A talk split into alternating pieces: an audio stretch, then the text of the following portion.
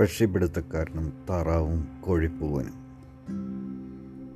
പക്ഷിപിടുത്തക്കാരന്റെ വീട്ടിലേക്ക് അവിചാരിതമായി അയാളുടെ ഒരു അകന്ന ബന്ധു അതിഥിയായെത്തി. വീട്ടിൽ ബ്രെഡും പച്ചക്കറിയും മാത്രമേ ഉള്ളൂ. അടുത്തുള്ള വനത്തിൽ പോയി കാട്ടുതാറാവുകളെ പിടിച്ചാൽ അതിഥിയെ നന്നായി സൽക്കരിക്കാമെന്ന് അയാൾ കരുതി. എന്നാൽ അതിഥിയെ ഒറ്റയ്ക്കാക്കി നായേട്ടന് പോകാനും അയാൾ ഇഷ്ടപ്പെട്ടില്ല. അയാൾ പെട്ടെന്ന് താൻ വളർത്തുന്ന വളർത്തു താറാവുകളിൽ ഒന്നിനെ പിടിച്ച് കൊല്ലുവാൻ തുടങ്ങി.